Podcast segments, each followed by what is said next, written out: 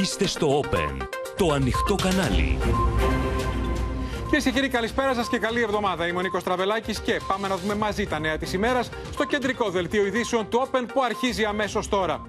Δέκατη μέρα πύρινης καταστροφής στον Εύρο. Τιτάνια μάχη πυροσβεστών και κατοίκων.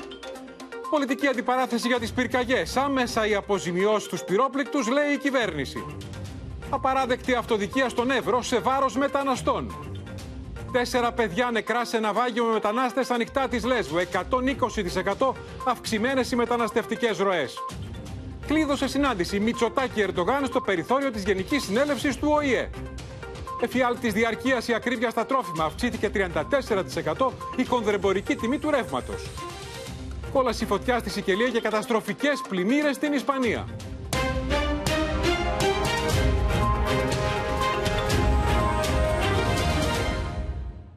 Να ξεκινήσουμε το δελτίο μας, κυρίες και κύριοι, μια τελευταία εξέλιξη, καθώς έχει σημάνει συναγερμό στα ευρωπαϊκά αεροδρόμια, που ξεκίνησε από το χάος που προκάλεσε στη Βρετανία το blackout στο σύστημα ελέγχου ενέργειας κυκλοφορίας. Αργότερα έπεσε το σύστημα και στην Ιταλία. Υπάρχει ντόμινο καθυστερήσεων σε όλη την Ευρώπη και στην Ελλάδα. Πάμε αμέσως στο Γιάννη Ρίγο να μας ενημερώσει, να μας δώσει όλες τις εξελίξεις. Γιάννη.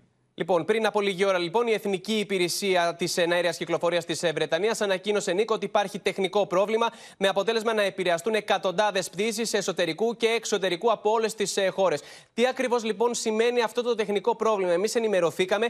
Ε, ισχύει λοιπόν ότι οι εναέρειε, ε, οι ελεγκτές που είναι αυτή τη στιγμή στον πύργο ελέγχουν, ναι, μεν έχουν εικόνα από το ποια ε, ε, αεροπλάνα πετούν στον αέρα, όμως δεν έχουν τις σαφείς πληροφορίες, όλες τις πληροφορίες και το σχέδιο πτήσης τη κάθε πτήση ξεχωριστά. Γι' αυτό τον λόγο υπήρχε κίνδυνος ε, να γίνει το κάτι κακό. Γι' αυτό τον λόγο λοιπόν τι έχουν κάνει αυτή τη στιγμή, έχουν μειώσει τον αριθμό των πτήσεων έτσι ώστε να ε, διευκολύνουν την όλη κατάσταση και να περιοριστεί το συγκεκριμένο πρόβλημα. Εξετάζουν το ενδεχόμενο να, έχει, να έχουν εμπλακεί hackers και γιατί το λέμε αυτό, γιατί το ίδιο πρόβλημα αντιμετωπίζουν, το ίδιο τεχνικό πρόβλημα αντιμετωπίζουν και χώρες ε, και άλλες χώρες όπως σε, σε περιοχή της Νότιας Γαλλίας αλλά και της Ιταλίας.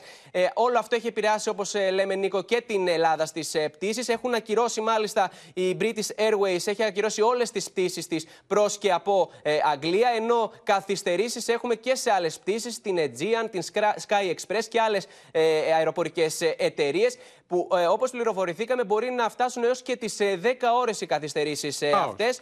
Τώρα, ε, να σου πω, Νίκο, ότι πριν από λίγη ώρα είχαμε και ανακοίνωση από την ε, Υπηρεσία Πολιτικής Αεροπορίας της Βρετανίας που αναφέρουν ότι έχουν αντιμετωπίσει, έχουν εντοπίσει το συγκεκριμένο πρόβλημα και είναι θέμα χρόνου για να το λύσουν. Μένει να δούμε τι θα συμβεί. Αλλά λένε ότι θα χρειαστούν πάρα πολλές ώρες, διότι είναι και περίοδος που επιστρέφουν ταξιδιώτες από τις διακοπές τους. Υπάρχει πάρα πολύ πρόβλημα... μεγάλη κίνηση και απόλυτο χάος σε πολλά ευρωπαϊκά αεροδρόμια και προβλήματα και στη χώρα μας. Σας ευχαριστήσουμε για την άμεση ενημέρωση, Γιάννη Ρίγο.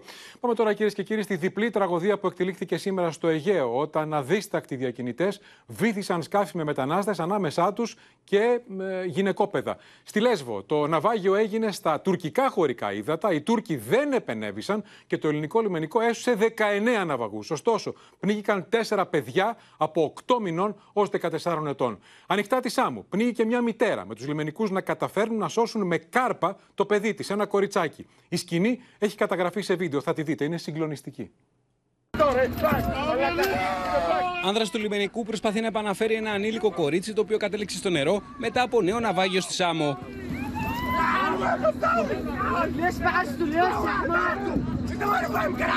Στιγμές διάσωσης είναι δραματικές. Μετά από απέλπιδες προσπάθειες, το άτυχο κοριτσάκι που ήταν ανάμεσα στους 37 μετανάστες που έπεσαν στο νερό επανέρχεται. Όμως η μητέρα του αφήνει την τελευταία της πνοή. Προέβη άμεσα σε καρδιοαναπνευστική αναζωογόνηση, την επωνομαζόμενη κάρπα, ε, δυστυχώς ε, η γυναίκα δεν τα κατάφερε, ωστόσο ε, τα στελέχη του περιπολικού με την εμπειρία τους και την ε, ηρεμία τους συνέχισαν να επιδίδονται σε κάρπα στο παιδί και κατάφεραν να το αναζωογονήσουν και να διασωθεί. Λίγες ώρες αργότερα, σκάφο του λιμενικού προσεγγίζει μετανάστες οι οποίοι ζητούν απελπισμένα βοήθεια ανοιχτά της Λέσβου. Ακόμη ένα δουλεμπορικό προσπαθεί να προσεγγίσει το νησί. Παρά την έγκαιρη επέμβαση, ανάμεσά τους εντοπίζουν τέσσερα νεκρά παιδιά. Πρόκειται για ένα ευρέφο 11 μηνών, δύο κορίτσια 8 και 14 ετών αντίστοιχα και ένα αγόρι 8 ετών. Εντόπισε εντός τουρκικών χωρικών υδάτων μία λέμβο με ικανό αριθμό αλλοδαπών. Ε, Δυστυχώς, ε, ειδοποιήθηκε η τουρκική εκτοφυλακή τόσο ώστε να επιληφθεί του περιστατικού του έγκαιρου εντοπισμού αλλά στη θέα του περιπολικού του λιμενικού σώματος. Ε, Δυστυχώς οι άνθρωποι αυτοί έσκησαν ε, τη Λέμβο και βρέθηκαν στη θάλασσα. Ο Υπουργός Ναυτιλίας και Νησιωτικής Πολιτικής Μιλτιάδης Βαρβιτσιώτης, μιλώντας στο Open και στους δημοσιογράφους Δημήτρη Καμπουράκη και Παραγιώτη Στάθη, έκανε λόγο για ιδιαίτερα αυξημένη πίεση των μεταναστευτικών ροών το τελευταίο διάστημα. Έχουν επανέλθει οι συμπεριφορές του παρελθόντος, δηλαδή. Βγάζουν τη βαλτσέτα, ε, σκίζουν τη βάρκα. Σκίζουν τη βάρκα, πετάνε τη μηχανή στη θάλασσα με το που δούνε το, το σκάφος του λιμενικού. Έχουμε μια αύξηση περίπου 120% σε σχέση με πέρυσι. Όπως εξήγησε ο αρμόδιος Υπουργός, οι διακινητές είναι αδίστακτοι. Έχουμε και αυξημένες ροές από την οδό της ε, Μεσογείου. Οι λιμενικές αρχές θα παραμείνουν σε επιφυλακή υπό το φόβο νέων αφήξεων δουλεμπορικών. 120% λοιπόν αύξηση των ροών στο Αιγαίο σε σχέση με πέρσι, είπε ο Μιλτιάδης Βαρουτσιώτη, ο Υπουργός Ναυτιλίας στο Open Μίνα Καραμίτρου. Καλησπέρα. Αλλά υπάρχει αντίστοιχη αύξηση και στον Εύρο.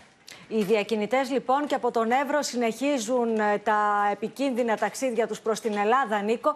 Είναι χαρακτηριστικό ότι όλο το 2023 ε, μέχρι τώρα τον ε, Αύγουστο, τέλος Αυγούστου, ήδη έχουν συλληφθεί μόνο στον Εύρο, πρέπει να σας πω, πάνω από 500 διακινητές.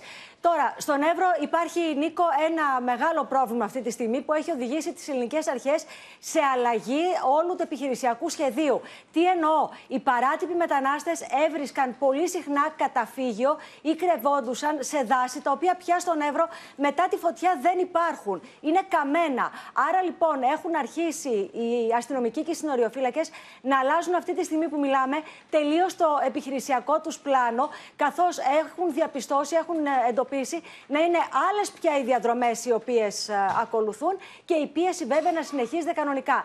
Είναι δε τέτοια η πίεση και τόσο εφάνταστα πια ε, τα, οι τρόποι τους οποίους βρίσκουν οι διακινητές, αρκεί να σας πω ότι χθες εντόπισαν διακινητή, ο οποίος είχε φτάσει σε σημείο να βοηθά παράτυπο μετανάστη να μπει στη χώρα έναν Ισπανό με τη μηχανή του. Όπως ακριβώς το ακούσατε, με μία μηχανή. Επίσης, έχει εντοπιστεί μέχρι και μία κοπέλα στις αίρε 17 ετών, η οποία ήταν μέλος κυκλώματος, η οποία βοηθούσε παράτυπους μετανάστες.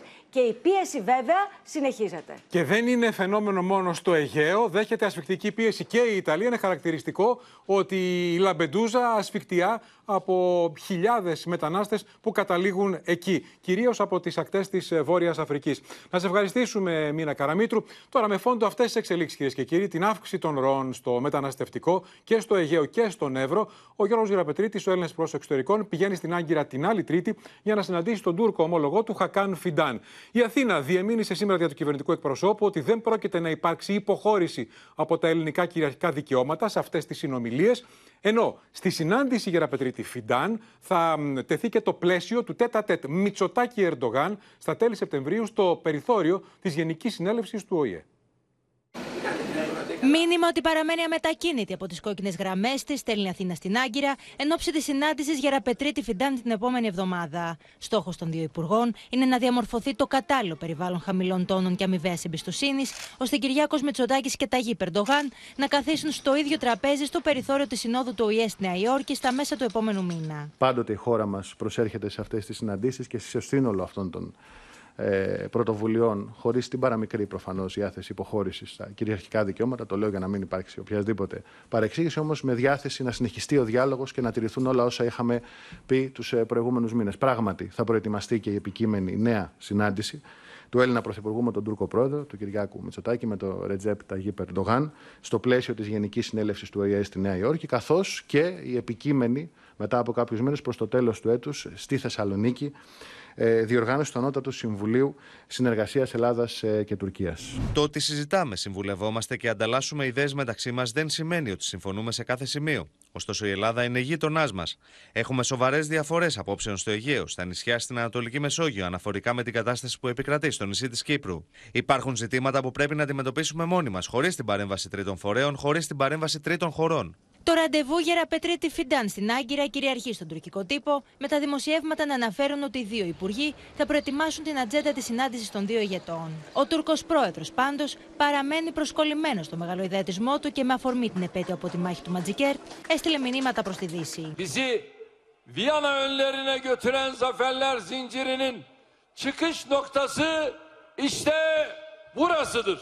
Şu kopan fırtına Türk ordusudur ya Rabbi. Senin uğrunda ölen ordu budur ya Rabbi. Ta ki yükselsin ezanlarla müeyyet namın. Galip et.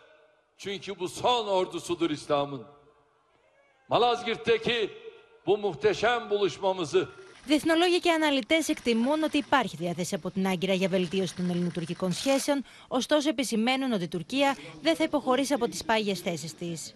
Νομίζω όμως ότι απέχουμε πάρα πολύ από το να μιλάμε για συνυποσχετικό για τη Χάγη, για ουσιαστική επίλυση των προβλημάτων. Δεν φαίνεται η Τουρκία να έχει κάνει βήματα ουσιαστικά υποχώρησης από κάποιες από τις θέσεις της, ειδικά από κάποιες που είναι ιδιαίτερα αναθεωρητικές, όπως η αποστρατιωτικοποίηση των νησιών. Αυτό που μάλλον πια ξεκαθαρίζει ως βέβαια είναι ότι στο άμεσο μέλλον δεν φαίνεται να γυρίζουμε πίσω στην ένταση των προηγούμενων δύο ετών.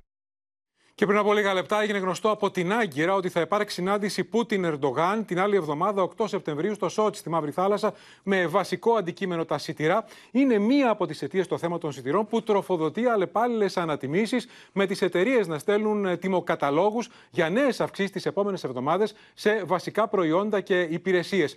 Το λάδι στέλνει το χορό των ανατιμήσεων με αυξήσεις ως 45% και ειδικού να προβλέπουν ότι μπορεί να αγοράζουμε το μπουκάλι το λίτρο ως και 15 ευρώ σε λίγο καιρό. Αιτία η χαμηλή παραγωγή. Δεν είναι όμως μόνο το λάδι. Είναι και το κρέας και το ψωμί και τα αυγά.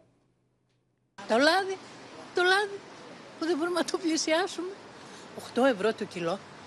Πώς να το πάρεις αυτό το λάδι; Χρυσό πληρώνουν το λάδι οι Έλληνες καταναλωτές, που βλέπουν τις τιμές στο ράφι να ξεπερνούν σε πολλές περιπτώσεις ακόμα και τα 10 ευρώ το λίτρο. Δεν μπορεί ο μέσος Έλληνας να ζήσει με τις τιμές που υπάρχουν, με τίποτα. Το πας και το σκέφτεσαι, δεν θα τα πάρεις όλα θα βρεις, θα ψάξεις το πιο φθηνό και αυτό άμα έχει μείνει. Η κακή σοδιά λόγω καιρικών συνθήκων αλλά και οι αυξημένες εξαγωγές σε Ισπανία και Ιταλία έχουν στραγγίσει την ελληνική παραγωγή, δημιουργώντας ελλείψεις που αναμένεται να εκτινάξουν τις τιμές στο επόμενο διάστημα. Μόνο το πρώτο εξάμεινο του 2023 οι εξαγωγές λαδιού αυξήθηκαν κατά 135% σε σχέση με πέρσι. Το Δεκέμβριο οι τιμές ήταν στα 4,20-4,30.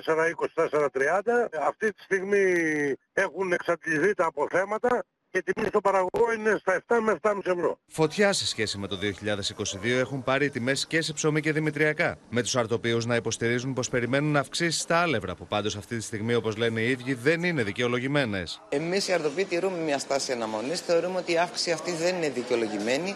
Με την έννοια ότι δεν γίνεται να ανεβαίνει χρηματιστηριακά το σιτάρι στο Σικάγο τη Δευτέρα και να επηρεάζεται η τιμή του αλεύρου στην Ελλάδα την Τετάρτη. Στα ύψη κινούνται και άλλα βασικά είδη διατροφής, όπως το κρέας και τα γαλακτοκομικά. Η ακρίβεια βάζει φωτιά στις τσέπες των καταναλωτών, με αποτέλεσμα εβδομάδα με την εβδομάδα να γεμίζει όλο ένα και λιγότερο η σακούλα του σούπερ μάρκετ. Οι τιμές δεν έχουν σταματήσει καμία στιγμή.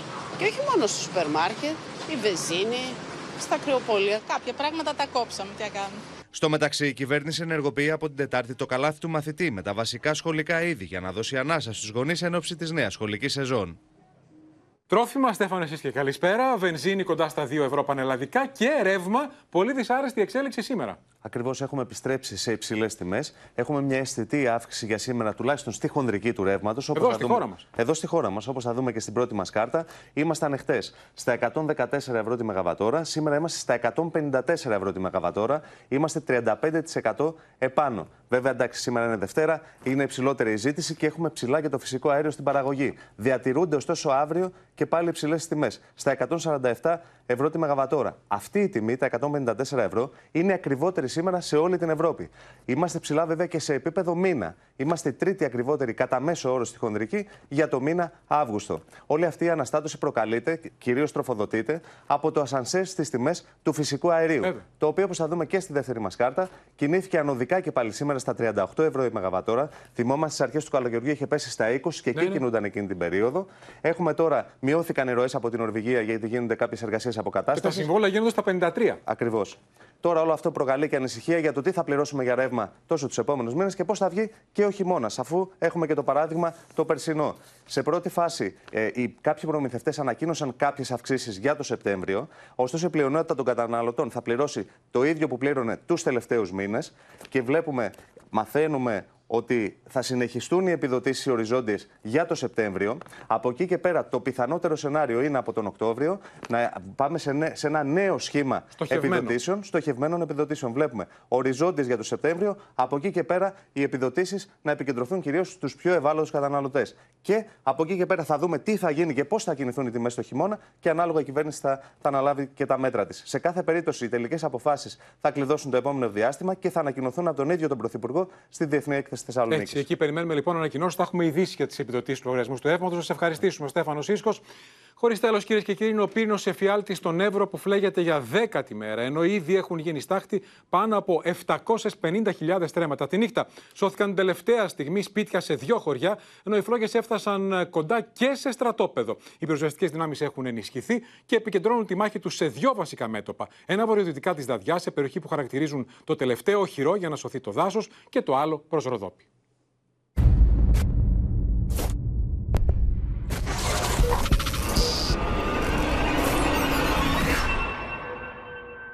Την Τετάρτη το πρωί που ήρθα και το βρήκα, το βρήκα στο το χάλι. Στάχτηκε από καΐβια η κόπη μιας ζωής. Τόσα χρόνια είναι 500 χρονών χωριό και όμως κάηκε. Δάκρυα για τα χαμένα σπίτια. Η φωτιά σαρώνει τα πάντα στο πέρασμά της στον Εύρο, καταστρέφοντας περιουσίες και πολύτιμο παρθένο δάσος, με το πύρινο μέτωπος Δαδιά να βρίσκεται σε πλήρη εξέλιξη. Τελευταία γραμμή άμυνας για κατοίκους και πυροσβέστες, η περιοχή της Κοτρονιάς, μετά τη μάχη που δόθηκε για να σωθεί η Λευκήμη, αλλά και στρατόπεδα στο Προβατόνα. Η Λευκήμη μαζί με τον Προβατόνα αντιμετώπισαν χθες πρόβλημα και γι' αυτό εκενώθηκε ουσιαστικά η Λευκήμη. Ε, Δεν διατρέχει αυτή τη στιγμή κίνδυνο και οι δύο περιοχές Προβατόνα που υπάρχουν και διάφορα στρατόπεδα στην περιοχή. Δεν αντιμετωπίζουν κάποιο πρόβλημα αυτή τη στιγμή. Δεν θα πούμε περισσότερα αναφορικά με τις ευαίσθητες νευραλικές Βεβαίως. περιοχές. Αντιλαμβάνεστε γιατί. Απόγνωση, θλίψη και καταγγελίες από κατοίκους της Κύρκης ότι η πυροσβεστική καθυστέρησε να επέμβει στην περιοχή, με αποτέλεσμα στο συγκεκριμένο χωριό να καούν 24 κατοικίες. Ούτε την πόρτα μου ανοίξανε την εξώπορτα να δουν κάποιος ότι κάτι έγινε. Όπως το είχα κλείσει, έτσι ήταν κλειστό. Δεν είχα βάλει ούτε κλειδαριά για να μην ε, ενοχλεί, κάνω να τους σκολέψω. Το σπίτι του κυρίου Νίκου έχει γίνει στάχτη και από καΐβια. Δεν έχει μείνει τίποτα όρθιο από την πύρινη λέλαπα. Το μόνο που έχει διασωθεί είναι μία σόμπα την οποία είχε στο κέντρο του σαλονιού. Δεν υπάρχει ούτε αποθήκη, ούτε τοαλέτα, τίποτα, τίποτα, τίποτα. τίποτα. Είχε έναν εξοπλισμό εδώ μέσα, τα πάντα, υπήρχαν τα πάντα. Και ψυγεία, κουζίνα, το ψυγείο και στην αποθήκη είχα άλλο ψυγείο. Γροθιά στο στομάχι, εικόνες σε εκκλησάκια κοντά στο πευκό δάσος. Η πυρήνη λέλαπα δεν άφησε τίποτα όρθιο και στο εκκλησάκι του προφητηλία, λίγο έξω από το χωριό Κύρκη. Από ό,τι βλέπετε, η καταστροφή του είναι ολική. Οργή, θυμός, δεν είναι καλά πράγματα αυτά. Α μόνο τα παρεκκλήσια, σας λέω μόνο από τη διαδρομή δεν σφίγγει η ψυχή σου. Χωρίς πνευμόνια ζήτησης, ας πούμε. Από την πύρινη μανία γλίτωσε στο παραπέντε το απολυθωμένο δάσος τη Λευκήμη. Ο ιδιοκτήτης του ξενώνα του δάσους περιγράφει στο Open τις στιγμές αγωνίας που έζησε, βλέποντας την πυρήνη λέλαπα να πλησιάζει επικίνδυνα και να απειλεί τα απολυθώματα. Πιστέψαμε ότι θα καούμε εντελώς. Όλα τα απολυθώματα προσπαθήσαμε, τα τυλίξαμε μέσα σε κουβέρτες, σε σεντόνια, σε αυτά, τα βάλαμε μέσα στα αυτοκίνητά μας για να μπορέσουμε να γλιτώσουμε αυτά. Δεν με ενδιαφέρει τίποτα άλλο. Τα απολυθώματα προσπάθησα να γλιτώσω. Οι κάτοικοι του Εύρου, χωρίς να χάνουν χρόνο, ξεκίνησαν μόνοι να θωρακίζουν τον τόπο τους για τον δύσκολο χειμώνα. Αγώνας δρόμου για του υλοτόμου στον Άβοντα. Κόβουν τους κορμούς από τα καμένα δέντρα ώστε να δημιουργήσουν αντιπλημμυρικά έργα για να προλάβουν το δύσκολο χειμώνα που έρχεται. Θα κάνουμε με αυτά τα δέντρα φράγματα. Ε, αυτά εδώ όλα τα δέντρα που είναι ρηγμένα είναι πριν γίνει κάνει φωτιά για να σώσουμε το χωριό όσο μπορούσαμε. Ο χειμώνας έχει πολλές πλημμύρες. Η φωτιά έχει αφήσει πίσω της μέχρι τώρα 750.000 καμένα στρέμματα γης και ο κίνδυνος για πλημμυρικά φαινόμενα είναι πλέον ορατός. Ζωντανά στον Εύρο, στην απασταλμένη του Όπεν Αναστασία Ριριάδου, που θα μας δώσει τις τελευταίες εξελίξεις και τι γίνεται. Καμένη γη πίσω σου, Αναστασία, όλο, ε, όλο μαύρο. Τι γίνεται με τους ανέμους για τους οποίους υπήρχαν ανησυχίες ότι θα γυρίσουν και θα κάνουν πιο επικίνδυνη την κατάσταση; Η οικολογική καταστροφή Νίκο είναι μη αναστρέψιμη. Βρισκόμαστε στην αλφα ζώνη του δάσους Δαδιάς, ακριβώς πάνω από το απολυθωμένο δάσος. Εδώ όπου οι παρατηρητές, σε καταστάσεις που βλέπετε, μελετούσαν τα 36 είδη σπάνιων αρπακτικών πουλιών. Είδαμε και φωλιές γηπαετών να έχουν γίνει στάχτη. Από ό,τι βλέπετε πλέον δεν έχει μείνει τίποτα όρθιο και τα πουλιά έχουν αποδημήσει. Τώρα η τελευταία γραμμή άμυνας των πυροσβεστών είναι λίγο πιο πάνω από εδώ, στην περιοχή της Κοτρονιάς. Εκεί Νίκο δίνεται η μεγάλη μάχη για να κόψουν ανακοπεί το μέτωπο της φωτιάς προκειμένου να μην περάσει στο πικρό πυρήνα της δαδιά. Οι νότιοι άνεμοι που αναμένουν να ενισχυθούν στην περιοχή είναι ό,τι χειρότερο μπορεί να συμβεί, καθώς θα δυσχεραίνουν τις προσπάθειες της κατάσβεσης της πυρκαγιάς. Οι δυνάμεις των πυροσβεστών έχουν ενισχυθεί με αέρια μέσα. Τα ακούμε εμείς πετούν πάνω από την δαδιά αυτή την ώρα. Σε λίγο μπορεί και να τα δούμε. Έφτασαν και δυνάμεις πυροσβεστών από τη Σλοβενία σε μια μάχη πραγματικά με το χρόνο. Διότι από ό,τι λένε και οι πυροσβέστες, πρέπει να σβήσουν τη φωτιά, πρέπει να περιορίσουν το μέτωπο της δαδιά μέσα στις επόμενες ώρες, ώστε πριν ξεκινήσουν να φυσούν οι νότιοι άνεμοι, να έχει περιοριστεί η πυρκαγιά. Ιδάλω η καταστροφή, Νίκο, θα είναι μη αναστρέψιμη. Να σα ευχαριστήσουμε, Αναστασία Αργυριάδου, και να δούμε εμείς στο χάρτη, κυρίες και κύριοι, πού είναι αυτή την ώρα το πρόβλημα. Βλέπετε λοιπόν ότι α, αυτό που χαρακτηρίζει η πυροσβεστική τελευταίο οχυρό είναι η κοτρονιά πάνω από το δάσος της Δαδιά. Να δούμε τις περιοχές οι οποίες κινδύνευσαν τη νύχτα και σώθηκαν την τελευταία στιγμή ε, σπίτια, αν προχωρήσει ο χάρτης. Είναι λοιπόν προς τη Ροδόπη, η Κασιτερά, τα Κασιτερά και η Κύρκη. Αυτό είναι το ένα μέτωπο. Και το άλλο μέτωπο είναι α, από την πλευρά του ποταμού Εύρου, Λευκήμη και Προβατώνας. Εκεί λοιπόν ε, σώθηκαν σπίτια τη νύχτα και η μάχη επικεντρώνεται τώρα βόρεια και προς τη Ροδόπη. Όλα αυτά, κυρίες και κύριοι, συνεχίζουν να προκαλούν έντονη πολιτική αντιπαράθεση με τον κυβερνητικό εκπρόσωπο το πρωί να δηλώνει ότι προφανώς υπάρχει πρόβλημα και με την πυρόσβεση και με την πρόληψη. Και να δίνει το στίγμα των μέτρων που θα ανακοινώσει την Πέμπτη, σε τρεις μέρες ο Πρωθυπουργός, στη μάχη των αρχηγών στη Βουλή. Θα έχουμε προημερησία διατάξεις ως συζήτηση οριστικοποιήθηκε. Από την πλευρά της η αντιπολίτευση κατηγορεί την κυβέρνηση ότι επιχειρεί να κρύψει τις ευθύνες της, αμφισβητώντας τα στοιχεία των επιστημόνων. Σήμερα βρέθηκαν στον Εύρο κορυφαίοι υπουργοί και ανακοίνωσαν την πρώτη δέσμη μέτρων. Η παρουσία του κυβερνητικού κλιμακίου στον Εύρο και οι συναντήσεις με τους αρμόδιους φορείς κατέληξαν σε μια δέσμη μέτρων που ανακοινώθηκαν από τους αρμόδιους υπουργούς με στόχο να σταλεί ένα ηχηρό μήνυμα ότι η πολιτεία βρίσκεται κοντά στους ακρίτες. Η φωτιά στο δάσος της Δαδιά και για 10 συνεχείς μέρες με το αίσθημα της ασφάλειας των πολιτών να κλονίζεται. Για την κυβέρνηση η ακριτική μας αυτή περιοχή έχει πρωτεύουσα σημασία. Θα φανεί και από τις εξαγγελίες και δηλώσεις του Πρωθυπουργού. Όπως είπε ο Γιάννης Οικονόμου, η αστυνόμευση στον Εύρο θα εντατικοποιηθεί, ο αριθμός των συνοριοφυλάκων σε Καβάλα και Ροδόπη θα αυξηθεί, ενώ θα χρησιμοποιηθούν νέες μέθοδοι για την αποτροπή και την καταδίωξη των λαθροδιακινητών. Ό,τι και να εφεύρει κανένας, ό,τι και να σκεφτεί, δεν υπάρχει περίπτωση η ελληνική αστυνομία να το παρακολουθεί παθητικά. Θα βρούμε τον τρόπο, θα βρούμε την απάντηση. Είμαστε σε διαρκή σύγκρουση με τις εγκληματικές συμπεριφορές και τα εγκληματικά δίκτυα των λαθροδιακινητών. Οι αυτοψίες στα καμένα σπίτια και σε επιχειρήσεις έχουν ήδη ξεκινήσει, με το πρόγραμμα αρρωγή να εφαρμόζεται με κάλυψη στο 70% της εκτιμόμενης ζημίας για επαγγελματικές στέγες, επιδότηση ενοικίου για πρώτη κατοικία που δεν μπορεί να κατοικηθεί, αποζημίωση οικοσκευή από 600 έως 6.000 ευρώ, καθώς και αναστολή φορολογικών υποχρεώσεων για 6 μήνες.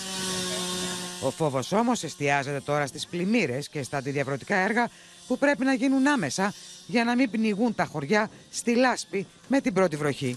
Αυτό που μας ενδιαφέρει κατά πρώτον λόγο είναι να συγκρατήσουμε τα εδάφη στη θέση τους και γι' αυτό το λόγο έχουμε πρώτη προτεραιότητα τα αντιδιαβρωτικά και αντιπλημμυρικά έργα. Την ώρα που η κυβέρνηση κάνει την αυτοκριτική της, οι αντιδράσεις από την αντιπολίτευση φουντώνουν. Όταν έχεις ένα τέτοιο σημαντικό αριθμό, θα δούμε την τελική καταγραφή εκτάσεων που χάθηκαν, mm. προφανώς δεν μπορείς να είσαι ευχαριστημένος. Είναι μια κυβέρνηση 4 ετών. Δεν είναι μια κυβέρνηση της συγγνώμη. Είναι μια κυβέρνηση 4 ετών. Έπρεπε να έχει προετοιμαστεί. Η πολιτική αντιπαράθεση εστιάζεται και στα στοιχεία που δίνει η μονάδα ΜΕΤΕΟ του Εθνικού Αστεροσκοπείου Αθηνών για την καμένη γη. Ο, ο αριθμός των πυρκαγιών δεν έχει να κάνει με το μέγεθος μιας πυρκαγιάς. Ναι. Αν πρόκειται να κάνουμε μια κριτική, πρέπει να την κάνουμε συνολικά και να αποφασίσουμε όλοι ότι πρέπει να αλλάξουμε τον τρόπο που ζούμε. Τα νούμερα δεν είναι προπαγάνδα, που είπατε για το μετε, μετεό, έτσι. Η σημερινή κυβέρνηση ορεύεται με την επικοινωνία. Εδώ έχουμε ένα επιτελικό κράτος που είναι ταυτισμένο με την αναποτελεσματικότητα και την αδυναμία να προστατεύσει τον εθνικό πλούτο και τις περιουσίες. Στη Σοφία Βασουλάκη τώρα, καλησπέρα Σοφία, που έχει περισσότερες πληροφορίες για τα μέτρα που ετοιμάζεται να ανακοινώσει η κυβέρνηση. Ναι, γιατί σε πρώτη προτεραιότητα μπαίνει η θωράκιση του Εύρου, όπως ακούσαμε από κυβερνητικά στελέχη Νίκο. Δέκα μέρες μετά την πυρκαγιά στο δάσος της Δεδιά, με μέτρα που, όπως είπαν, θα ληφθούν άμεσα. Και πάμε να δούμε ποια. Αυτά τα μέτρα θα κινηθούν σε δύο επίπεδα. Το πρώτο επίπεδο είναι η ενίσχυση της αστυνόμευσης, Νίκο, και των συνεχών περιπολιών στην περιοχή του Εύρου και με τη χρήση τεχνολογικών μέσων, αλλά και με νέα επιχειρησιακά σχέδια για την αποτροπή και την καταδίωξη των λαθροδιακινητών και των παράτυπων μεταναστών. Μάλιστα, θα πρέπει να σου πω ότι η περιοχή της Ροδόπης αλλά και της Καβάλας θα ενισχυθεί με 100 συνοριοφύλακε επιπλέον στη Ροδόπη και 50 στην Καβάλα. Τώρα, όσον αφορά το δάσος, το δάσος το οποίο είδαμε, το ακούσαμε και από την Αναστασία Αργυριάδου, ότι ακόμα καίει. Καίει για δέκατη μέρα. Από χθες έχουν ενισχυθεί και τα εναέρια μέσα και οι επίγειες δυνάμεις. Όμως, τώρα, όπως καταλαβαίνεις, Νίκο, το βάρος θα δοθεί στην επόμενη μέρα. Γιατί το φθινόπωρο είναι κοντά και η φόβη ότι τα χωριά θα πλημμυρίσουν ε, είναι, καταλαβαίνεις ότι είναι μεγάλη. Γι' αυτό λοιπόν με τη διαδικασία του κατεπήγοντος, με τη μορφή του κατεπήγοντος θα ε, οριστεί, θα επιλεγεί ο ανάδοχος για να γίνουν γρήγορα όλα τα αντιδιαβρωτικά έργα ώστε να μην πλημμυρίσουν οι κάτοικοι των γειτονικών χωριών. Επίσης να σου πω ότι αύριο ο Υπουργός Προστασίας του Πολίτη, ο κύριος Οικονόμου, θα επισκεφθεί τον φράκτη του Εύρου προκειμένου να δει τις εργασίες που γίνονται εκεί. Μην ξεχνάς ότι ο φράκτης θα επεκταθεί, όπως έχει πει ο ίδιος ο Πρωθυπουργός, ακόμα και με εθνικά κονδύλια. Μέτρα λοιπόν σε πολλά επίπεδα να δούμε πότε μπορούν να υλοποιηθούν και πόσο αποτελεσματικά και πόσο γρήγορα μπορούν να είναι αποτελεσματικά για να σταματήσει αυτό ο εφιάλτης κάθε καλοκαίρι. Να σε ευχαριστήσουμε, Σοφία Φασουλάκη. Και ενώ ο Εύρος φλέγεται, κυρίες και κύριοι, ανέβηκε στα social media σήμερα προκαλώντας θύελα αντιδράσεων ένα ακόμα άθλιο βίντεο. Το βίντεο αυτό εμφανίζει έναν δεύτερο αυτόκλητο σερίφη, θυμάστε την προηγούμενη περίπτωση, να έχει συλλάβει τέσσερις μετανάστες. Βλέπετε την εικόνα και να τους κατηγορεί. Άλλους τέσσερις. Άλλους τέσσερις καλούς επενδυτέ. Άλλους τέσσερις επενδυτέ. Βλέπετε, μέρα μεσημέρι, πού είναι οι αρχές, πού είναι οι αρχές, ένας ακόμα αυτόκλητος ερήφης έχει συλλάβει τέσσερις μετανάστες κοντά σε χωριό του Εύρου. Οι τρεις κάθονται στο έδαφος, ενώ ο τέταρτος φαίνεται να είναι χτυπημένος και να πονάει. Πού είναι οι αρχές, Άλλους τέσσερις επενδυτέ. Εσήμι. Παίρνουμε τηλέφωνο αστυνομία, δεν βγάζει δίκτυο. Δεν βγάζει δίκτυο. Άλλοι τέσσερις επενδυτές. Και όλα αυτά παρά τον Σάλο και την εισαγγελική παρέμβαση που προκάλεσε πριν από μία εβδομάδα η αυτοδικία από τρεις κατοίκους της Αλεξανδρούπολης που είχαν συλλάβει και κλειδώσει σε τρέιλερ φορτηγού 13 μετανάστες. Καίνε, καίγεται εδώ, ο τόπος καίγεται. Και είδαμε τι, το στρατό και η επιροσβεστική καθότανε. Επάνω καίγονται οι κορυφές και δεν έρχεται ούτε αεροπλάνο να τα σβήσει. Τι γίνεται ρε παιδιά, τι γίνεται ρε παιδιά; Άλλους τέσσερις επενδυτές εδώ. Τι κάνουμε; Συνοδεία δικηγόρου εμφανίστηκε ενώπιον των αστυνομικών στην Αλεξανδρούπολη ο νέος καίγεται. Ο εισαγγελέας δεν άσκησε διώξεις σε βάρος του, αναμένεται όμως να διατάξει προκατακτική εξέταση, ώστε να ξεκινήσει σχετική έρευνα για την αναζήτηση και απόδοση ευθυνών. Ανεπίτρεπτο και απαράδεκτο οποιοδήποτε να επιχειρεί να υποκαταστήσει τη συντεταγμένη πολιτεία. Η Ελλάδα είναι μια ευρωπαϊκή δημοκρατία, είναι κράτος δικαίου. Αμέσως μετά την πρώτη ανάρτηση του βίντεο και τις αντιδράσεις που υπήρξαν, ο αυτόκλητος ερήφης έσπευσε να το κατεβάσει από τον λογαριασμό του, αλλά λίγο αργότερα επανήλθε.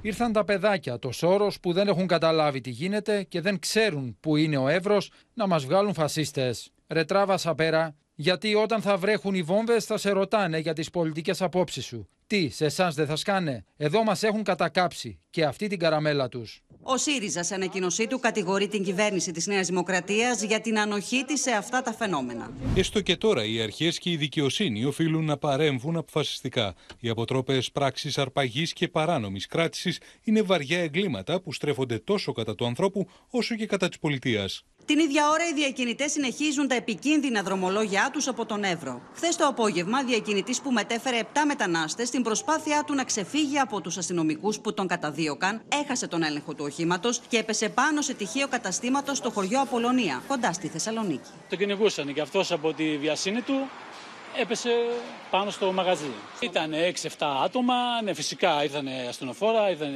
αστυνομία μετέτυπα και έγινε ο απεκλειβισμό. Οι κάτοικοι της περιοχής ζητούν λύσεις, ενώ από θαύμα δεν τραυματίστηκε κανείς, καθώς την ώρα του ατυχήματος στο καφέ δεν υπήρχαν θαμώνες. Όλος ο κόσμος θα φοβόταν έτσι. Περνάνε τα παιδιά μας στο δρόμο, περιμένουν συστάσει να πάρουν το λεωφορείο. Ο οδηγός συνελήφθη, ενώ από την έρευνα προέκυψε ότι το αυτοκίνητο είχε κλαπεί από περιοχή της Αττικής. Μετά το πράσινο φως από την εισαγγελία πρωτοδικών Αλεξανδρούπολης, αναμένεται η τοποθέτηση ειδικών καρφιών στους δρόμους για να σταματούν τα οχήματα διακινητών παράτυπων μεταναστών. Είναι ένας μηχανισμός, μια ταινία, η οποία πάνω έχει ακίδες, οι οποίες όταν περάσει από πάνω το ελαστικό θα ξεκουμπώσουν από την ταινία και θα παραμείνουν μέσα στο ελαστικό προκειμένου να επιβραδύνει ομαλά έτσι ώστε να μην έχουμε και να μην προκληθεί κάποιο ατύχημα. Στον ΣΥΡΙΖΑ τώρα, 13 ημέρες πριν από την εκλογή νέου αρχηγού και όλα δείχνουν ότι είναι θέμα ορών να ανακοινώσει την υποψηφιότητά του και πέμπτος υποψήφιος, ο 35χρονο Στέφανος Κασελάκης. Το έκανε ήδη εμέσως με επιστολή του στην Ομαρχιακή Χανίων, ενώ κατήγγειλε ότι δέχεται και βρώμικο πόλεμο. Την ίδια ώρα ξεσπούσε και πόλεμος μεταξύ της Έφης Αχτσιόγλου και του Παύλου Πολάκη. Επισκεφτείτε το προφίλ μου στο Facebook και στο Instagram, διαβάστε τις προτάσεις, συμπληρώστε, διορθώστε. Ο Στέφανος Κασελάκης, με την πιθανότατη υποψηφιότητά του, ταράζει τα νερά στο ΣΥΡΙΖΑ, αφού 13 ημέρες πριν την εκλογή αρχηγού από τη βάση, καλεί τους πολίτες να συνδιαμορφώσουν την πρότασή του. Προτείνετε. Γιατί μόνο μαζί και με σχέδιο θα αναδείξουμε τις λύσεις για το μέλλον των ζώων μας. Ο κύριος Κασελάκης, που φαίνεται να έχει ήδη τη στήριξη του Παύλου Πολάκη, αξιοποιεί τα μέσα κοινωνικής δικτύωσης, ξεπερνώντας τους κομματικούς διάβολους επικοινωνίας με τη βάση. Η τακτική του πάντως δεν μένει ασχολίαστη από τους συντρόφους του. Είναι υποψήφιος βουλευτής επικρατείας του ΣΥΡΙΖΑ και έχει εκπροσωπήσει τις θέσεις του ΣΥΡΙΖΑ όπως και όλοι οι υποψήφοι με αρκετή μεγάλη πιστότητα. δεν τον έχω συναντήσει ποτέ μου. Αυτό έχει να κάνει επειδή ο άνθρωπος είναι καινούριος ε, στον χώρο. Φαντάζομαι ότι έχει γίνει μέλος του κόμματος. Όλη αυτή η διαδικασία δεν πρέπει να στέκεται μόνο στα πρόσωπα. Τα πρόσωπα πρέπει να συνδυάζονται με το τι λένε. Την ίδια ώρα η Εφη Αχτσιόγλου δέχεται εχμές από τον Παύλο Πολάκη. Καθώς σε συνέντευξή της στο πρώτο θέμα, όταν ερωτάτε αν έχει θέση στο ΣΥΡΙΖΑ ο Πολακισμός, απαντά. Άπαξ και είμαι εγώ πρόεδρος του κόμματος, οι κανόνες θα τηρούνται από όλους. Προφανώς μπορεί να υπάρχει εσωτερικός διάλογος, αλλά άπαξ και λαμβάνεται μία απόφαση. Αυτή η απόφαση θα μας δεσμεύει και θα πρέπει να γίνεται σεβαστή από όλους. Θα υπάρχουν δομές, δεν θα υπάρχουν πρόσωπα, σχέσεις, φιλίες, ομάδες, παρέες. Η απάντηση Πολάκη, ο οποίος έχει ήδη τοποθετηθεί θετικά για τον Στέφανο Κασελάκη, δεν άργησε. Ανάρτησε φωτογραφίες από τη συνέντευξη Αχτσιόγλου στο πρώτο θέμα, επαναφέροντας παλιότερη απάντησή της για τη σχέση του ΣΥΡΙΖΑ με τους δημοσιογράφους. Να μην αδικούμε τους δημοσιογράφους και να μην μας αδικούν και αυτοί. Σωστά. Οι τέσσερις υποψήφοι αρχηγοί κορυφώνουν την εκστρατεία τους, περιοδεύοντας την περιφέρεια και παρουσιάζοντας την πρότασή τους για το πώς πρέπει να κινηθεί ο ΣΥΡΙΖΑ την επόμενη μέρα. Έχουμε υποχρέωση να συγκροτήσουμε την προοδευτική κυβερνητική πρόταση για την επόμενη μέρα με συλλογικό και τεκμηριωμένο τρόπο. Στην προσπάθειά μας, όχι μόνο δεν περισσεύει κανείς από τους σημερινούς συντρόφους, υποστηρικτές και φίλους, αλλά χρειαζόμαστε περισσότερους και περισσότερες που προτιμούν την ελπίδα από τη μιζέρια και το φως από το σκοτάδι. Η αριστερά έχει απόψεις, έχει αξίες, έχει αξίες που μπορούν να μετατραπούν σε πρακτικές πολιτικές που απαντάνε στο προβληματισμό του, του κόσμου. Είμαστε η παράταξη που αγκαλιάζει τους ανθρώπους από την αριστερά μέχρι το προοδευτικό κέντρο. Είναι προφανές, Χρήστο Τσιγουρή, καλησπέρα. Ότι όσο πλησιάζουμε στην ημέρα της εκλογής, αρχίζει και παίρνει φωτιά το σκηνικό. Αλλά αυτή τη φωτιά πυροδοτεί και η πέμπτη υποψηφιότητα του Στέφανου Κασελάκη. Είναι μια ευνηδιαστική εκδήλωση υποψηφιότητας, όπως όλα δείχνουν, καθώς τις πληροφορίες ε, περί αυτού ε, επιβεβαιώνει, φαίνεται, ο κύριος Κασελάκης με επιστολή που απέστειλε στην Ομαρχιακή Επιτροπή του ΣΥΡΙΖΑ στα Χανιά, τόπο καταγωγής του. Υποστηρίζει ότι εν ώψη της υποψηφιότητάς του, αύριο καλεί μέλη και φίλους του ΣΥΡΙΖΑ στις 7 και 4 στους τάφους των Βενιζέλων για μια πρώτη επαφή και συζήτηση. Όλα δείχνουν ότι ο κύριος Κασελάκης στο μεταξύ θα έχει ανακοινώσει, όπως πληροφορούμαστε, με ένα βίντεο την διεκδίκηση της αρχηγίας του ΣΥΡΙΖΑ και από αυτόν και αμέσως μετά θα ξεκινήσει αυτή την ε, επίσκεψη στην Κρήτη όπου από τα Χανιά μάλλον θα ξεκινήσει και το πρόγραμμα περιοδιών του, την προεκλογική του εκστρατεία. Τώρα πρέπει να σου πω ότι είναι μια υποψηφιότητα η οποία δεν, είναι, δεν περνάει ως τώρα, δεν έρχεται αθόρυβα, ε, έχει τύχει ε, επικριτικών, εχμηρών, σχολείων. Ο ίδιος βέβαια σε κάποιες περιπτώσεις λέει ότι δέχεται ε, βρώμικο πόλεμο επειδή κάποιοι φοβούνται αλλά θα πάρουν την απάντησή τους Ε, βέβαια, το σκηνικό γίνεται, ήταν ήδη σύνθετο, γίνεται περισσότερο σύνθετο. Είναι η πέμπτη υποψηφιότητα. Ε, να πούμε ότι στηρίζεται, όπως όλα δείχνουν, και από τις δημόσιες τοποθετήσεις από τον Παύλο Πολάκη, που έχει ισχυρό μηχανισμό στην Κρήτη, με ό,τι αυτό μπορεί να σημαίνει για την τελική έκβαση των εκλογών, των νοσοκομματικών αυτών ε, εκλογών για εκλογή αρχηγού από τη βάση, που θα γίνει στις 10 Σεπτεμβρίου. Βέβαια, 2 Σεπτεμβρίου εκπνέει η προθεσμία, να δούμε αν θα υπάρξει και άλλη υποψηφιότητα, ενώ την Τετάρτη θα γνωρίζουμε, θα συναντηθούν τα επιτελεία, αν θα έχουμε debate για πέντε πλέον. Σωστά, μεθαύριο. Προς το παρόν είναι στον αέρα το debate. Να σε ευχαριστήσουμε, Χρήστο Τσιγουρή. Τώρα, από τον ΣΥΡΙΖΑ πάμε στο Δήμο της Αθήνας, όπου προκαλεί πολύ έντονες αντιδράσεις η ανακοίνωση του Κοινοβουλευτικού Κόμματος των Σπαρτιατών ότι στηρίζει την υποψηφιότητα του έγκλειστου Χρυσαυγίτη Ηλία Κασιδιάρη για τον πρώτο Δήμο της χώρας. Η κίνηση αυτή δείχνει ότι αναγκάστηκε να υποταχθεί ο επικεφαλής των Σπαρτιατών, ο Βασίλης Τίγκας, στη βούληση όλων των βουλευτών που εξ αρχής είχαν ταχθεί υπέρ του Κασιδιάρη. Και δείχνει βέβαια την επιρροή του Χρυσαυγίτη στο κοινοβουλευτικό αυτό κόμμα. Βήμα-βήμα αποκαλύπτεται το πολιτικό σχέδιο του έγκλειστου Χρυσαυγίτη Λία Κασιδιάρη μετά την ανοιχτή στήριξη του κόμματος Σπαρτιάτες στην υποψηφιότητά του για το Δήμο Αθηναίων. Παρότι με τον κύριο Κασιδιάρη έχουμε αρκετές και διαφορετικές ιδεολογικές πρακτικές προσεγγίσεις, εν τούτης η υποψηφιότητά του ενδείκνυται προκειμένου να σταματήσει επιτέλους ο κατήφορος του Δήμου Αθηναίων υπό τη διοίκηση του Κώστα Μπακογιάννη. Η εξέλιξη αυτή προκάλεσε την αντίδραση όλων των δημοτικών παρατάξεων. Για μάχη κατά τον νεοναζί κάνει λόγο Κώστας Μπακογιάννης. Η Αθήνα είναι μια δημοκρατική πόλη στην οποία δεν ταιριάζει το μαύρο. Και αυτό είναι κάτι το οποίο θα το διαπιστώσει οποιοδήποτε νεοναζί θέλει να κατέβει στις γειτονιές της πόλης. Δεν θα βρει κόκκινα χαλιά στρωμένα. Η μάχη απέναντι στους νεοναζί δεν δίνεται ούτε στα στούντιο ούτε δια των συνεντεύξεων. Δίνεται στις γειτονιές και εμείς είμαστε εκεί. Στην πρώτη γραμμή, κάθε ημέρα μέχρι και σήμερα. Δεν θα έπρεπε να επιτραπεί στον Κασιδιάρη κάθοδος στις αυτοδιοικητικές εκλογές, τονίζει μέσω του Open ο Κώστας Ζαχαριάδης, διεκδικητής του Δημαρχιακού Θόκου της Αθήνας. Άρα λειτουργεί ως υποψηφιότητα σημαία και στην Αθήνα και στους άλλους δήμους της χώρας προκειμένου να γίνουν για 1,5 μήνα από σήμερα κηρύγματα μίσους της πόλης. Χρέος όλων των κομμάτων του Δημοκρατικού Τόξου είναι η ανάληψη αναγκαίων νομοθετικών πρωτοβουλίων για τον αποκλεισμό του νεοφασιστικού μορφώματος. Είναι το μήνυμα του Χαριδούκα, υποψήφιου της Χαριλάου Τρικούπη για το Δήμο της Αθήνας. Δυστυχώς, παρά την πρόταση νόμου του Πασό Κινήματος Αλλαγής που δίνει αυτή τη δυνατότητα, η Νέα Δημοκρατία αδιαφορεί προκλητικά, κλείνοντας το μάτι στην ακροδεξιά. Την ίδια γραμμή της μπάλας στην εξέδρα ακολουθεί ο κύριος Μπακογιάννης. Ο υποψήφιος δήμαρχος με το Κομμουνιστικό Κόμμα, Νίκος Σοφιανό, πήρε θέση απέναντι στην υποψηφιότητα Κασιδιάρη κατά τη συνεδρίαση του Δημοτικού Συμβουλίου της Αθήνας. Εμείς δεν θα κάνουμε έμεση διαφήμιση στο Ναζί. Η απάντηση στους Ναζί δόθηκε και θα δοθεί στις γειτονιές της Αθήνας. Όχι με νομοθετικές ρυθμίσεις. Ο Κώστας Μπακογιάννης την ίδια ώρα, σε συνέντευξή του στην εφημερίδα των συντακτών, παραδέχθηκε πως τα έργα στην Πανεπιστημίου έχουν καθυστερήσει και έχουν ταλαιπωρήσει, ενώ με διάθεση αυτοκριτικής είπε. Η Πανεπιστημίου θα ολοκληρωθεί πολύ σύντομα και βεβαίως όσον αφορά εμάς, δεν έχουμε επιτρέψει και δεν έχω επιτρέψει στον εαυτό μου το λάθος αυτό να γίνει σφάλμα, δηλαδή να επαναληφθεί. Την παρέτηση του υπέβαλε και τυπικά σήμερα ο Νίκος Καρδαλιάς από τη θέση του Υφυπουργού Εθνικής Άμυνας, προκειμένου να διεκδικήσει τη θέση του Περιφερειάρχη Αττικής στις αυτοδιοικητικές κάλπε. Πάντα στο πρόσωπό μου θα έχετε έναν άνθρωπο που θα μπορεί να είναι δίπλα ε, ως απλός συνεργός πολίτης. Οι εκλογές για τους Δήμους και τις περιφέρειες της χώρας θα διεξαχθούν στις 8 Οκτωβρίου. Στη Βουλή και τη Στέλλα Παμιχάλη, για να δούμε Στέλλα, καλησπέρα. Όλα τα νεότερα. Ξεκίνησε επιτέλους η πολύ συζητημένη συνεδρία της κοινοβουλευτικής ομάδας των Σπαρτιατών, γιατί έχει αναβληθεί 5-6 φορές. Είναι σε εξέλιξη, Νίκο, η συνεδρία της κοινοβουλευτικής ομάδας. Ήδη από τις 5 το απόγευμα μαθαίνουμε ότι γίνεται σε καλό κλίμα και ότι μάλιστα θα συνεδριάσουν εκ νέου την επόμενη Τετάρτη. Στην ουσία, μαθαίνουμε ότι αυτό που θα γίνει θα είναι μια επικύρωση, θα σου έλεγα, της χθεσινής ανακοίνωσης ε, του κόμματος που στηρίζουν ανοιχτά τον καταδικασμένο για εγκληματική οργάνωση Χρυσαυγίτη Ήλια Κασιδιάρη. Αυτό συζητούν από ό,τι μαθαίνουμε αυτή τη στιγμή.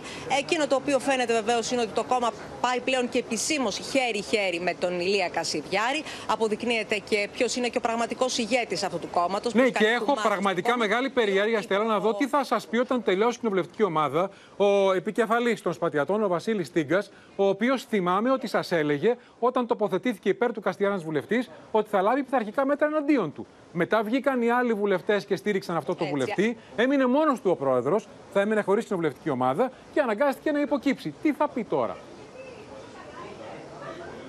Τον είχαν αδειάσει στην ουσία, Νίκο, όπως λες και εσύ, οι υπόλοιποι βουλευτές του κόμματός του, όταν είπε ότι θα πάρει πειθαρχικά μέτρα. Ε, είχαμε μείνει εκεί σε μια συνεδρία της κοινοβουλευτικής ομάδας, η οποία είχε τελικά αναβληθεί. Είχε φανεί ότι οι τόνοι θα έπεφταν. Ωστόσο, όπως φαίνεται, τελικά ήταν εντελώς προσχηματικές και άνευ ουσίας, θα σου έλεγα τελικά, οι αντιδράσεις εκείνες του κυρίου Στίγκα απέναντι στην κοινοβουλευτική του ομάδα, η οποία στήριζε τότε ανοιχτά τον Ηλία Κασιδιάρη. Φαίνεται ότι αυτό τελικά είναι συνολικό. Φαίνεται ότι έχουμε να κάνουμε με ένα κόμμα το οποίο πάει και επισήμως χέρι-χέρι με τον Ηλία Κασιδιάρη. Είναι το πρώτο κοινοβουλευτικά κόμμα το οποίο στηρίζει έναν καταδικασμένο για εγκληματική οργάνωση Χρυσαυγίτη. Και φάνηκε το αφεντικό στο κόμμα είναι ο Ηλίας Κασιδιάρης μέσα από τη φυλακή με ό,τι αυτό συνεπάγεται. Ένα κόμμα, θυμίζω, που είναι μέσα στο κοινοβούλιο. Έπεσαν να... οι μάσκες. Ακριβώς. Να σε ευχαριστήσουμε, Στέλλα Παμιχέλ. Πάμε στη Μόσχα τώρα, κυρίες και κύριοι. Μπορεί να ανακοινώθηκε ότι επισήμως ο επικεφαλής των μισθοφόρων της Βάγνερ, Γευγέννη Πριγκόζιν, είναι νεκρός. Ωστόσο, το θρύλερ για τις συνθήκες θανάτου του συνεχίζεται, με τους Αμερικανούς να επιμένουν ότι οι Ρώσοι τον σκότωσαν, με βόμβα μάλλον στο αεροπλάνο του, και τη Ρωσία, τη Μόσχα, να ανακοινώνει σήμερα ότι ανακρίνει τον άνθρωπο που έκανε τις επισκευές στο αεροπλάνο του. Πριν από λίγο, ο αντιπρόεδρος της Ρωσικής Δούμας έστειλε τελεσίγραφος στους μαχητές της Βάγνερ, ουσιαστικά ανακοινώνοντας τη διάλυσή τους. Οι ρωσικέ αρχέ ανακρίνουν τον Σεργέη Κίτρη, τον άνθρωπο που πραγματοποίησε επισκευέ τη τελευταία στιγμή στο αεροπλάνο του Γευγένη Πριγκόζιν. Ρωσικά κανάλια με διασυνδέσει στι ρωσικέ μυστικέ υπηρεσίε μεταδίδουν ότι ο 41χρονο μηχανικό ήταν εκείνο που επισκεύασε το φρένο του συστήματο προσγείωση. Διαδικασία κατά την οποία θα μπορούσε να έχει τοποθετηθεί βόμβα στο τζετ. Στι επισκευέ συμμετείχαν άλλοι δύο μηχανικοί, η τύχη των οποίων αγνοείται. делает Россию еще более великой на всех континентах, а Африку еще более свободной. Και όσο η Μόσχα διερευνά τα αίτια συντριβή του αεροσκάφου του αρχηγού τη Βάγκνερ, στο Κίεβο πένθο για του τρει πιλότου τη Ουκρανική πολεμική αεροπορία, μεταξύ των οποίων και ο γνωστό Τζου, ο πιλότο που έκανε εκστρατεία στη Δύση για την προμήθεια F-16. So F-16 is uh, is, is the best, best solution uh, exactly right here, right now. Οι τρει άνδρες σκοτώθηκαν όταν δύο εκπαιδευτικά μαχητικά σοβιετικού τύπου συγκρούστηκαν μεταξύ του σε περιοχή δυτικά του Κιέβου. Триває розслідування того, що сталося. Деталі говорити зарано, звичайно, будуть з'ясовані всі обставини. Την ίδια ώρα οι επιθέσει μεταξύ των δύο αντιμαχόμενων πλευρών μένονται. Από τη μία, οι Ουκρανοί καταγγέλουν επίθεση με δύο νεκρού στην Πολτάβα. Από την άλλη, οι Ρώσοι ανακοινώνουν ότι απέκρουσαν νυχτερινέ Ουκρανικέ επιδρομέ με ντρόουν σε Μόσχα και Μπριάνσκ και ότι ρωσικό μαχητικό συνόδευσε πάνω από τη Μαύρη Θάλασσα ένα αμερικανικό ρίπερ. Сегодня ночью вооруженные силы Российской Федерации нанесли удар высокоточным оружием большой дальности воздушного базирования по аэродрому в районе населенного пункта Пинчуки Киевской области. Το Βρετανικό Υπουργείο Άμυνα, ωστόσο, στην τελευταία αναφορά του, εκτιμά ότι η κοινή στρατιωτική άσκηση Ρωσία και Λευκορωσία Ζάπατ 2023, που ήταν προγραμματισμένη για το Σεπτέμβριο, θα ακυρωθεί καθώ δεν είναι διαθέσιμοι οι στρατιώτε και ο εξοπλισμό του. Πάμε τώρα στις ΗΠΑ. Τα νέα δεν είναι καλά για τον Biden, καθώς δημοσκόπηση το 77% των όσων απάντησαν τον καλούν να αποσυρθεί από την κούρσα για τις επόμενες εκλογές. Πριν από λίγο ανακοινώθηκε ότι ορίστηκε για, τις, για το Μάρτιο του 2024 η δίκη του Ντόναλτ Τραμπ για τις κατηγορίες που αντιμετωπίζει, με τους δικηγόρους του να μιλούν για ένα σοου, τον ίδιο να το μετατρέπει σε όπλο και ο παδού του να συγκρούονται με ακτιβιστές για τους μετανάστες.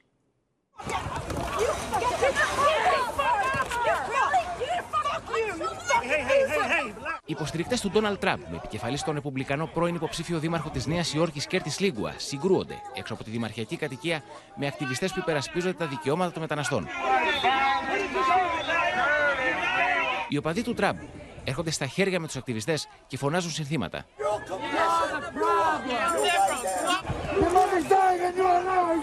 Η αστυνομία προβαίνει σε δεκάδες συλλήψεις μεταξύ αυτών και του Κέρτις Σλίγουα, που είναι επικεφαλής των Ρεπουμπλικανών στη διαδήλωση. Αφορμή για τα επεισόδια στάθηκε το γεγονός πως πάνω από 100.000 μετανάστες από τα νότια σύνορα των ΗΠΑ έχουν γεμίσει στη Νέα Υόρκη, αναγκάζοντας τον νυν δήμαρχο της πόλης, Ερικ Άνταμ, να βρει τουλάχιστον 200 καταφύγια έκτακτης ανάγκης για να τους στεγάσει.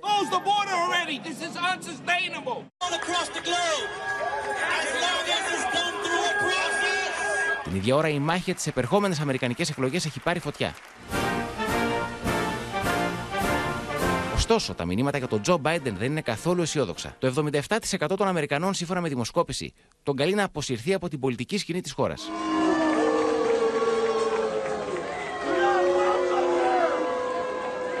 Όλα αυτά την ώρα που υποψήφιος για την ηγεσία των Ρεπουμπλικανών, ο Ρονεσάντη, αποδοκιμάστηκε κατά την επίσκεψή του στο Jacksonville, όπου παρευρέθηκε για τα θύματα του μακελιού. Στη Λιβύη τώρα είναι σε εξέλιξη ένα πρωτοφανές τρίλερ με την πρώην πλέον Υπουργό Εξωτερικών της χώρας. Μόλις έγινε γνωστό ότι είχε μυστική συνάντηση με τον Ισραηλινό ομόλογό της, η κυβέρνηση την έθεσε θεσιμότητα και λίγο αργότερα την απέλησε. Και αυτό γιατί δεν έχει επίσημες σχέσεις η Λιβύη με το Ισραήλ. Ξέσπασαν επεισοδιακές διαδηλώσεις και τώρα τι μεταδίδουν τα διεθνή πρακτορία, ότι ψάχνουν να βρουν αν έφυγε κρυφά από τη χώρα η πρώην Υπουργός Εξωτερικών. Χιλιάδες Λίβοι βγαίνουν στους δρόμους της Τρίπολης και διαμαρτύρονται. Και ενελάστιχα και φωνάζουν συνθήματα.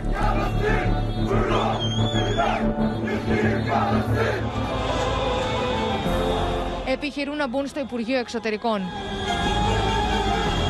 Και είναι Ισραηλινές σημαίες. Λίγο νωρίτερα, ο υπηρεσιακός πρωθυπουργός της Λιβύης θέτει σε διαθεσιμότητα την Υπουργό Εξωτερικών της προσωρινής κυβέρνησης, καθώς ο Ισραηλινός ομολογός της δήλωσε ότι τη συνάντησε στη Ρώμη την προηγούμενη εβδομάδα. Η Νάιλ Αλμαγκού υποστηρίζει ότι η συνάντηση ήταν άτυπη και μη προγραμματισμένη. Ο Ελικό εν όμω τη διαψεύδει, αποκαλύπτοντας ότι η συνάντηση συντονίστηκε στο υψηλότερο επίπεδο και διήρκησε δύο ώρες. Λίγο αργότερα, αραβικά μέσα θέλουν την Υπουργό να μεταβαίνει κρυφά στην Τουρκία. Cohen initially called the meeting, quotes, historic and a first step in the creation of with Libya whose size and strategic location provides enormous importance and potential for the state of Israel. The meeting between the two foreign ministers was facilitated by Italian Minister of Foreign Affairs Antonio Tajani. Η Υπηρεσία Εθνικής Ασφαλεία της χώρας διαψεύδει τα δημοσιεύματα, αναφέρει όμως ότι ο Αμπτελχαμίτ Μπεϊμπά διέταξε έρευνα σε βάρος της Αλμαγκούς και ότι η ίδια απαγορεύεται πλέον να φύγει από τη χώρα. Το κράτος της Λιβύης πάντα υποστηρίζει την Παλαιστίνη. Οι πράξεις της Αλμαγκούς είναι εγκληματικές και αποτελούν σοβαρή προδοσία που πρέπει να τιμωρηθεί με τη σκληρότερη τιμωρία της λιβική νομοθεσίας. Τρίπολη και Τελαβίβ δεν έχουν επισήμως διπλωματικές σχέσεις, καθώς η Λιβύη δεν αναγνωρίζει το Ισραήλ, ενώ στηρίζει την ίδρυση Παλαιστινιακού κράτους. Το Ισραήλ τα τελευταία χρόνια επιδιώκει την εξομάλυνση των σχέσεων του με αραβικά κράτη παρά το κύμα βίας στη δυτική όχθη και την πολιτική του επικισμού. Στη Σικελία τώρα, κυρίες και κύριοι, πήρε κόλαση τι τελευταίες ώρες με 36 φωτιές να ξεσπούν από το πρωί και πολλούς τουρίστες να αναγκάζονται να σωθούν δια θαλάσσης από τις τοπικές αρχές. Την ίδια ώρα τα ακραία καιρικά φαινόμενα μετά τη Βόρεια Ιταλία σαρώνουν και τη Μαγιόρκα στην Ισπανία. Η πύρινη λέλαπα κατακαίει τη Σικελία. Χιλιάδες στρέμματα γης έχουν γίνει στάχτη.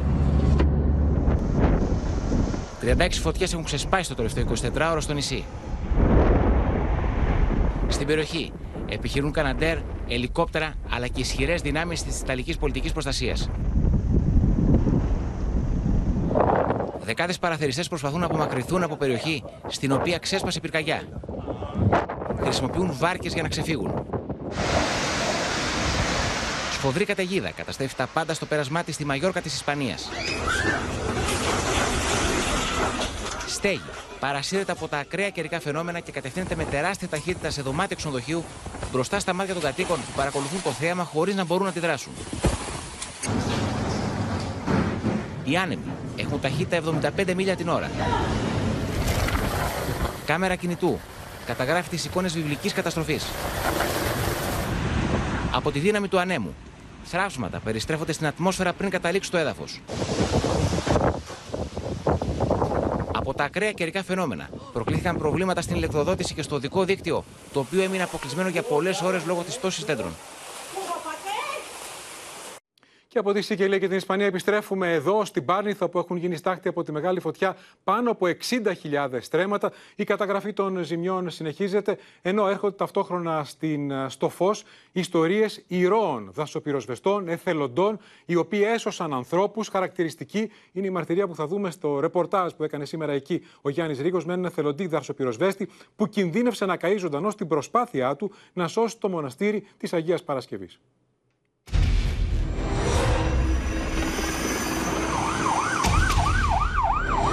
Σηκωθείτε, φύγετε όλοι.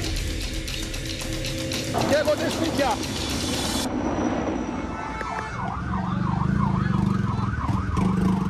Κόλαση. Άφησε για λίγο τα έδρανα των δικαστηρίων για να πάει να σβήσει την φωτιά στην Πάρνηθα.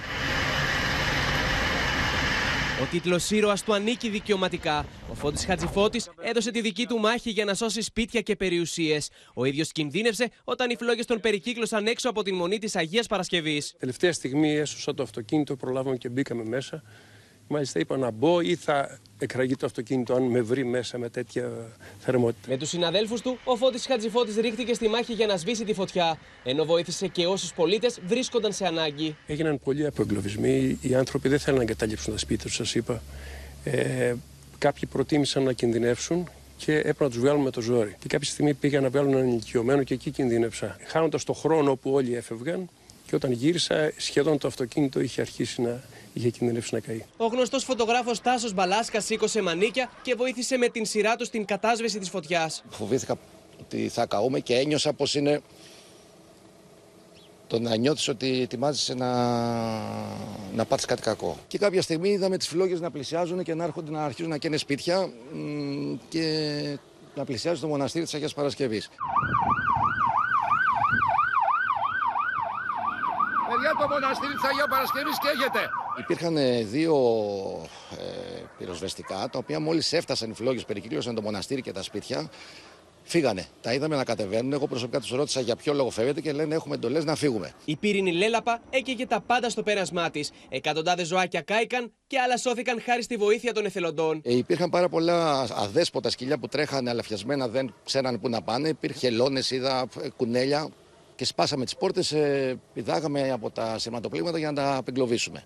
Δεν υπήρχε τίποτα, ούτε ο Δήμος, ούτε το κράτος, ήμασταν μόνοι μας. Δεκάδες σπίτια στην ευρύτερη περιοχή της Πάρνηθας έχουν υποστεί ανεπανόρθωτες ζημιές από την καταστροφική πυρκαγιά. Εμείς βρισκόμαστε σε ένα από αυτά που πριν από λίγη ώρα πέρασε κλιμάκιο της πολιτικής προστασίας και το έκρινε κατεδαφιστέο. Το κλιμάκιο κατέγραψε τις ζημιές. Έχω εδώ και τα χαρτιά για να καταβάλω τα έγγραφα για να αποζημίωση. Μόνοι μας σβήσαμε εδώ το σπίτι, μόνοι μας σβήσαμε απέναντι το μοναστήρι. Οι κάτοικοι καταγγέλνουν ότι δεν είχαν ληφθεί μέτρα πυροπροστασίας. Εγώ, ας πούμε, τώρα έξω από το σπίτι μου έχω τρία πεύκα. Θα μου πεις τώρα, ρε Κώστα, και γιατί έκτισε το σπίτι σου σαν τρία πεύκα; Όταν ε, βρήκα το σπίτι, να το πω και έτσι, τα πεύκα ήταν μικρούλια. Λέμε, παιδιά, να κόψουμε τα πεύκα, ελάτε, κουρεύτε, ελάτε, κάντε κάτι απαγορεύεται. Όλοι ζητούν άμεσα να ληφθούν μέτρα έτσι ώστε να μειωθούν οι πιθανότητες για τόσο μεγάλες καταστροφές. Και στο σημείο αυτό, κυρίες και κύριοι, 16 λεπτά πριν από του 8 ολοκληρώθηκε και απόψε το κεντρικό δελτίο ειδήσεων. Μείνετε στο Open αμέσως τώρα εικόνες με τον Τάσο Δούσου στι 9 έρωτας φυγάς. Από όλους εμάς, καλό σας βράδυ.